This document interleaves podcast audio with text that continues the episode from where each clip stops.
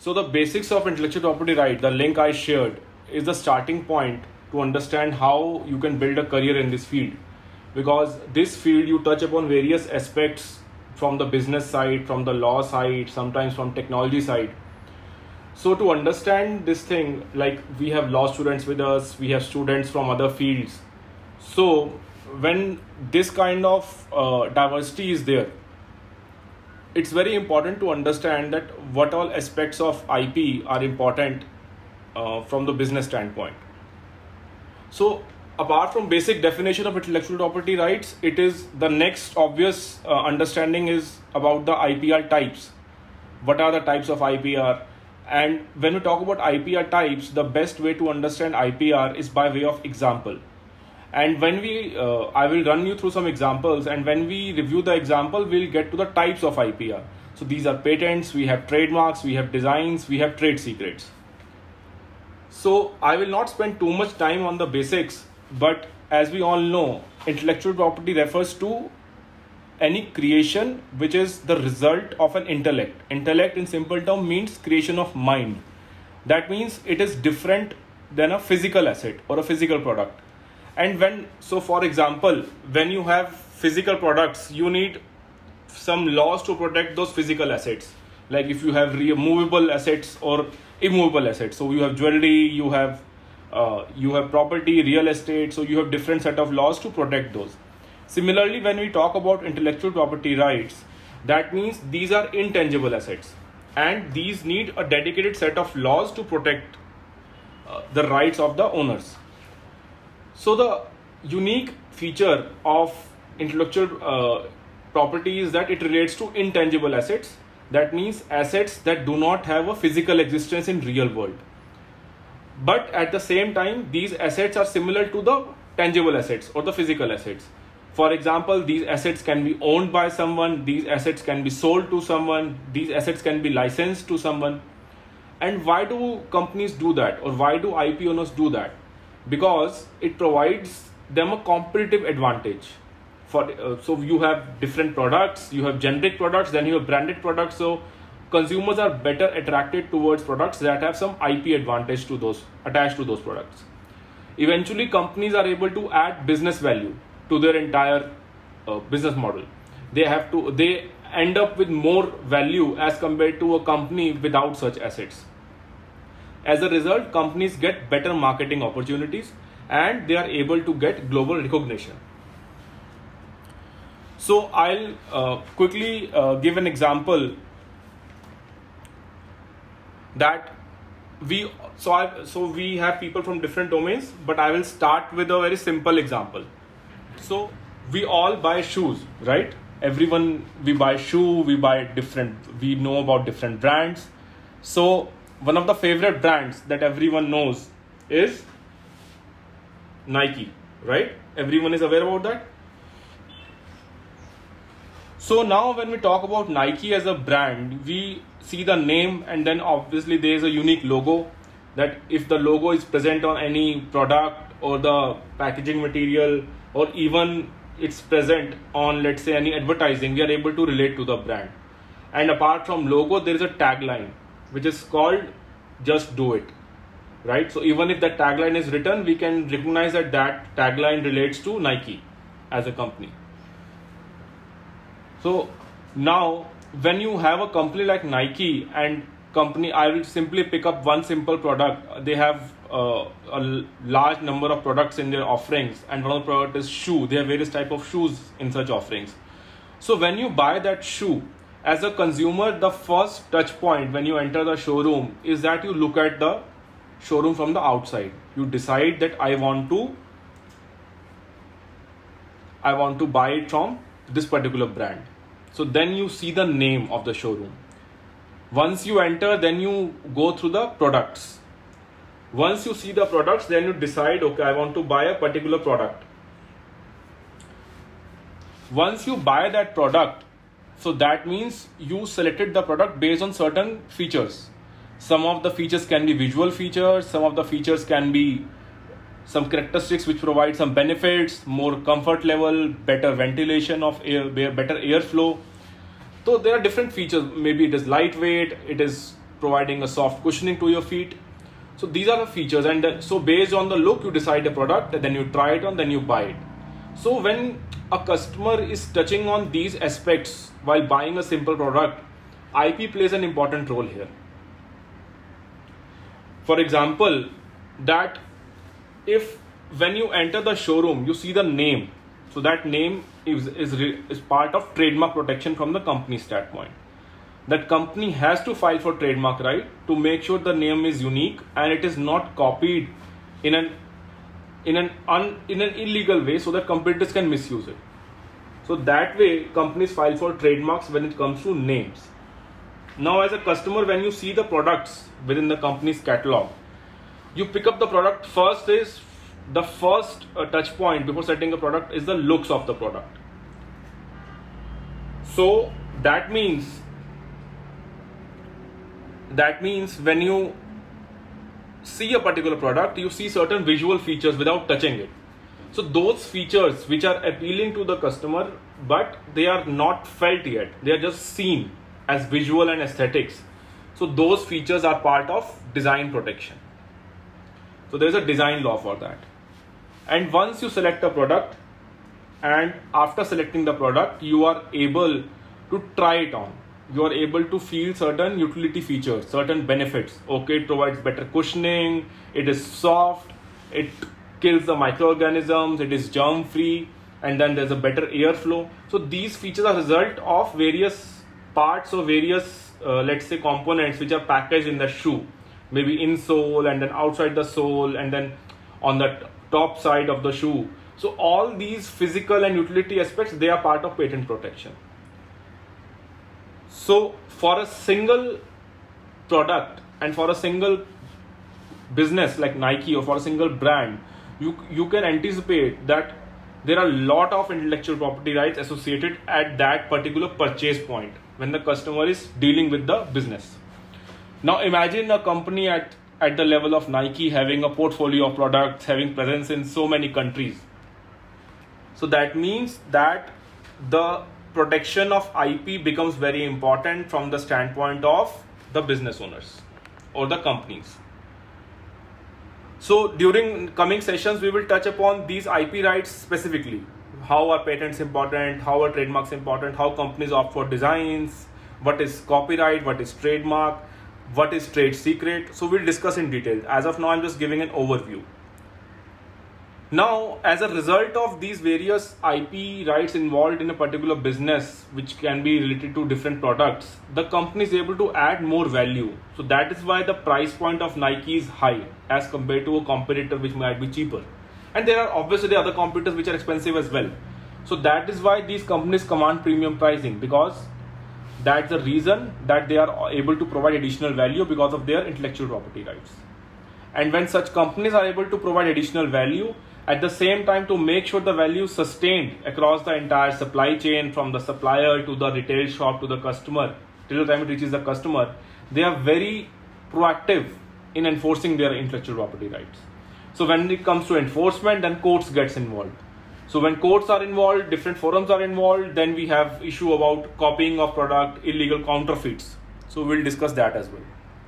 Well you have companies so when I say companies, it covers everything. It covers startups. So startup is a company that is looking to raise funds because startup is the best example is Facebook because they don't have anything to sell from day one. So that means to create a sellable product, they need to invest a lot of time and resources. So for that, they raise funding. So that's why these startups. So Facebook can be called a startup. So every company is a startup at some stage, but some companies start making revenue, so they don't qualify as tech startup. So there are different ways to understand this from startup standpoint. So inventors generally, what they do is uh, they generally work on an idea, they generally work on some prototype, and once they have something ready, then they try to collaborate with someone. Okay, let us take it to market. I need a corporate entity to take it to market, so I will license my idea so idea or innovation in that form needs some protection to be transferred from the inventor to the licensee. Licensee means the party that is ready to commercialize the idea. So then the, at the first level, inventors file for their own patents. So when these entities, individuals, companies, they're creating IP, at the same time, they need help from legal side to protect the IP. So that's where law firms come in. So the so if somebody is working in a company, so you are you are dedicated to a particular team that is involved in evaluating new ideas, filing for creating IP rights, and then filing for IP protection by way of working with law firms. So then you act as interface. So anyone working in a corporate setup in the IP field, you are report, dealing with your in-house tech teams, in-house R&D heads, in-house manage, in-house managers, those who are working on, they will come to you with new idea and then it's your job to evaluate that as a company's business model what is the best way to take that idea to market. And while doing so i have talked to a lot of people who work at, at this level. They are licensing head they are ip heads. So if 100 so every company they have a mechanism to you know put forward an idea. Anyone working in a team they can have a new idea regarding the company's product. They will they have to follow the process to send the idea to the reporting manager and then the concerned person send it to the ip person so when these things happen, the role of IP person becomes important because then it is his or her responsibility to understand what all ideas are practical from the company standpoint. So out of 100, maybe 10 will be filtered, and for those 10, the in-house IP uh, professional will coordinate with the external law firm. So if you're working with a law firm, you will get these clients who will come with ideas, and they have done their internal homework, they have done their internal R&D, and then it's your job to protect the idea and after protection it's your job to enforce the idea. If somebody is copying or somebody is illegally using then you approach the court to get the appropriate relief. Third category which is uh, important is researchers research labs organizations involved in pure research. These can be private lab these can be public labs in partnership with the government. So these labs the whole goal is to conduct the research so, for example, if you work, if a if an entrepreneur, if a startup, or if a new if a company is working on a new product that relates to, let's say, a new cosmetic product, and you need dermatological testing. So, for any if you are working in India or any country, this kind of business requires certain regulatory standards to be complied with. So, to comply with the standard, you will do some testing that your product has these, these compositions, these ingredients are not harmful, they are specified by the law, we can we are allowed to use it so you will approach those labs to conduct the research. Sometimes certain labs do their own research work because of their funding, because of their commercial goals. So a lot of research happens. So as a lab, the lab can, or maybe research organizations, or even the research departments in university. So these entities, they can do the research on their own to generate their own IP, or they can work as commercial partner with some other entity to help in their research. So then it becomes a collaborative effort that the research was ideated in a particular company or ideated by a particular person. And then this research was conducted by this lab. And because of the overall result you have a combined ip which can be jointly shared or you pay to the lab for the work they have done and you the company can own it fully. So these are different commercial transactions. But at the very basic level if you're working in a lab you are doing the research. At every step you are generating ip that's the essence. Now another category which is very important which is uh, which will be a trend of the future is consulting companies.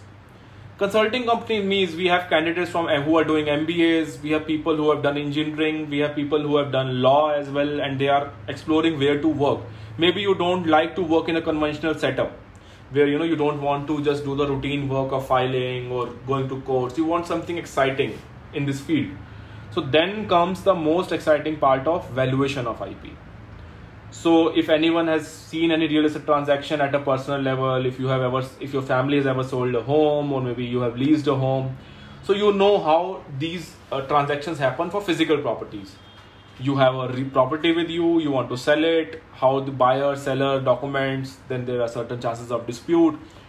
Because for those properties physical assets laws are very defined. You can see the property. If you're talking about a, a, house you can say the house is built on this much area. This is the floor. This is the apartment. This is the layout.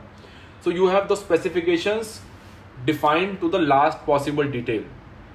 And when that is defined there is no ambiguity in that. But it's exactly the opposite when it comes to intellectual property rights. That means in case of intellectual property rights these issues are get, getting complicated because there is no specification defined in front of us so if a company so let's i will again take a very simple example of again nike so before the shoe has come to market, before the customer is buying it, think from the point of view of someone who is heading the team in Nike and they are deciding that how will we price this product? Why should this product be priced at let's say 3000, 4000, 7000, 8000? Why? So there are a lot of uh, factors that decide the pricing before the competition comes into picture. So from the point of view of R&D, the amount of effort that goes into designing a new product, the amount of resources that go into designing a new product, there are a lot of failures in these experiments. Companies eventually, what are what is the sole aim of a company? To provide profit to its shareholders. Even the experiments fail. Companies cannot work like at the end of the year they will go to shareholders and say that we did not make any profit because our research efforts were not successful. You can't have that.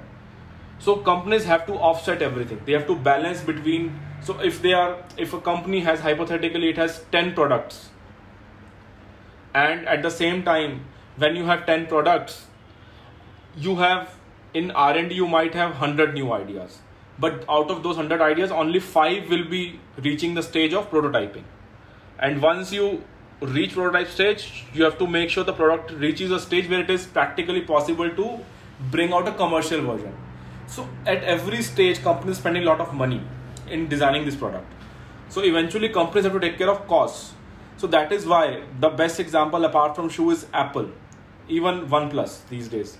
Why why these premium? Uh, why do these companies charge a premium?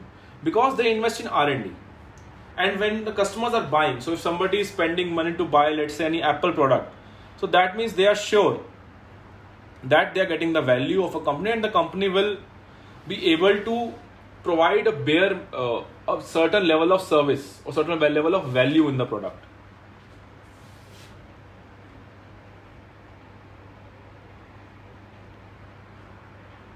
so when you have that kind of approach by the companies that are heavily focused on ip driven strategy so companies uh, so at every level they have to determine what is the value of ip so I'm not getting into valuation right now, but I'll get into a very simple example. If a company like Apple, so when the first iPhone was launched, the most innovative feature was multi-touch, where the screen could recognize touch from more than one finger at a single point of time.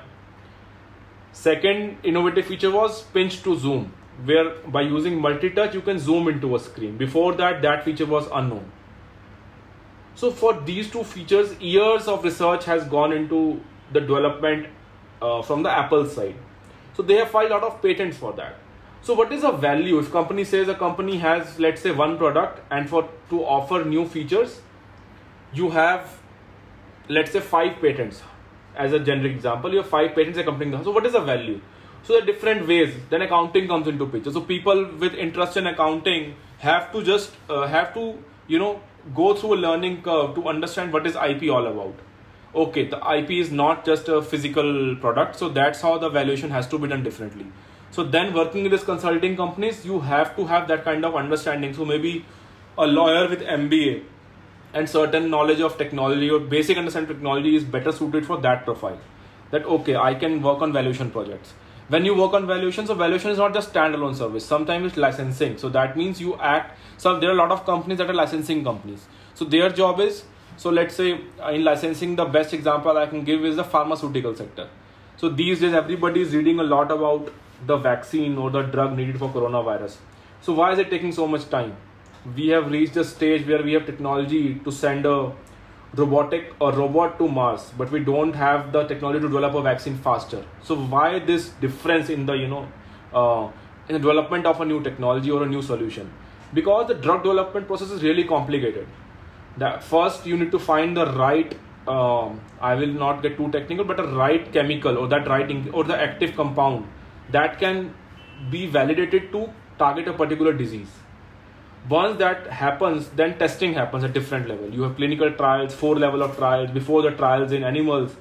So in short in very simple term under normal circumstances a company needs at least good 7 to 8 to 9 years to develop a drug that is ready to be launched in market.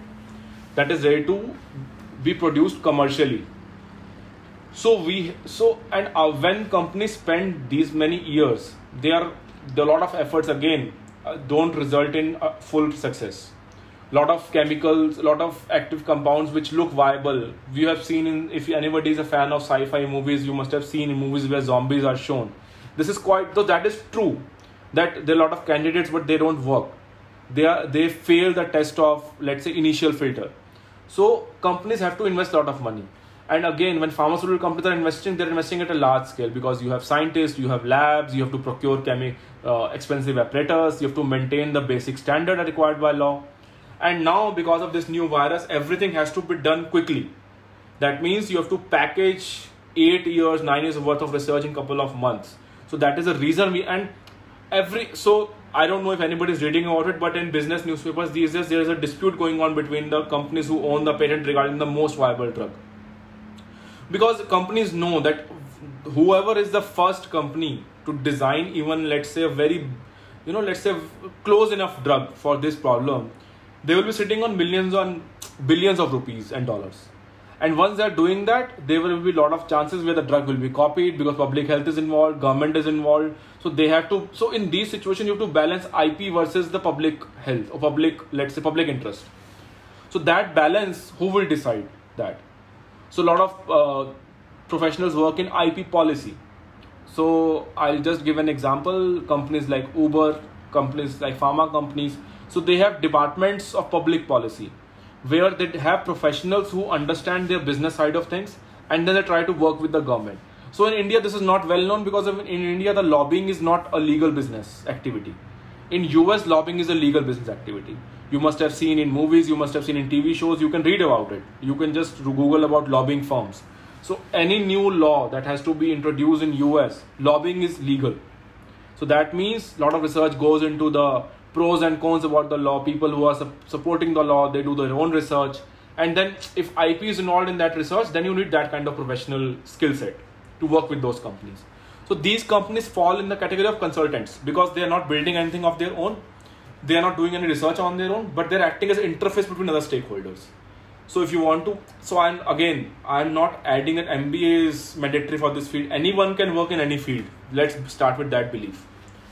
It all depends on your aptitude your understanding and how you approach this industry. Any anyone who is comfortable in you know going to ip offices taking care of the legalities. So that means when then you are better suited for the legal law firm setup so it depends on individual to individual. There is because the industry is so flexible.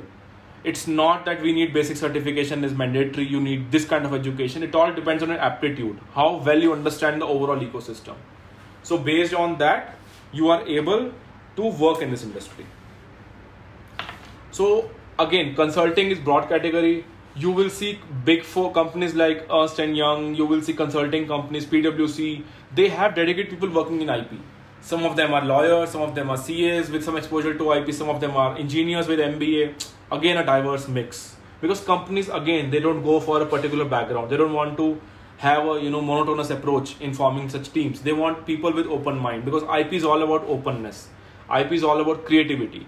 So so that is something which is required. And creativity you don't have you nobody can learn creativity. It's about looking things from a different perspective. So again coming back to the agenda if you are if you form so the best way to understand this industry to build this career is always to look for jobs. Even if you're not you know if you don't want to apply right now just keep a lookout on the market that this is happening.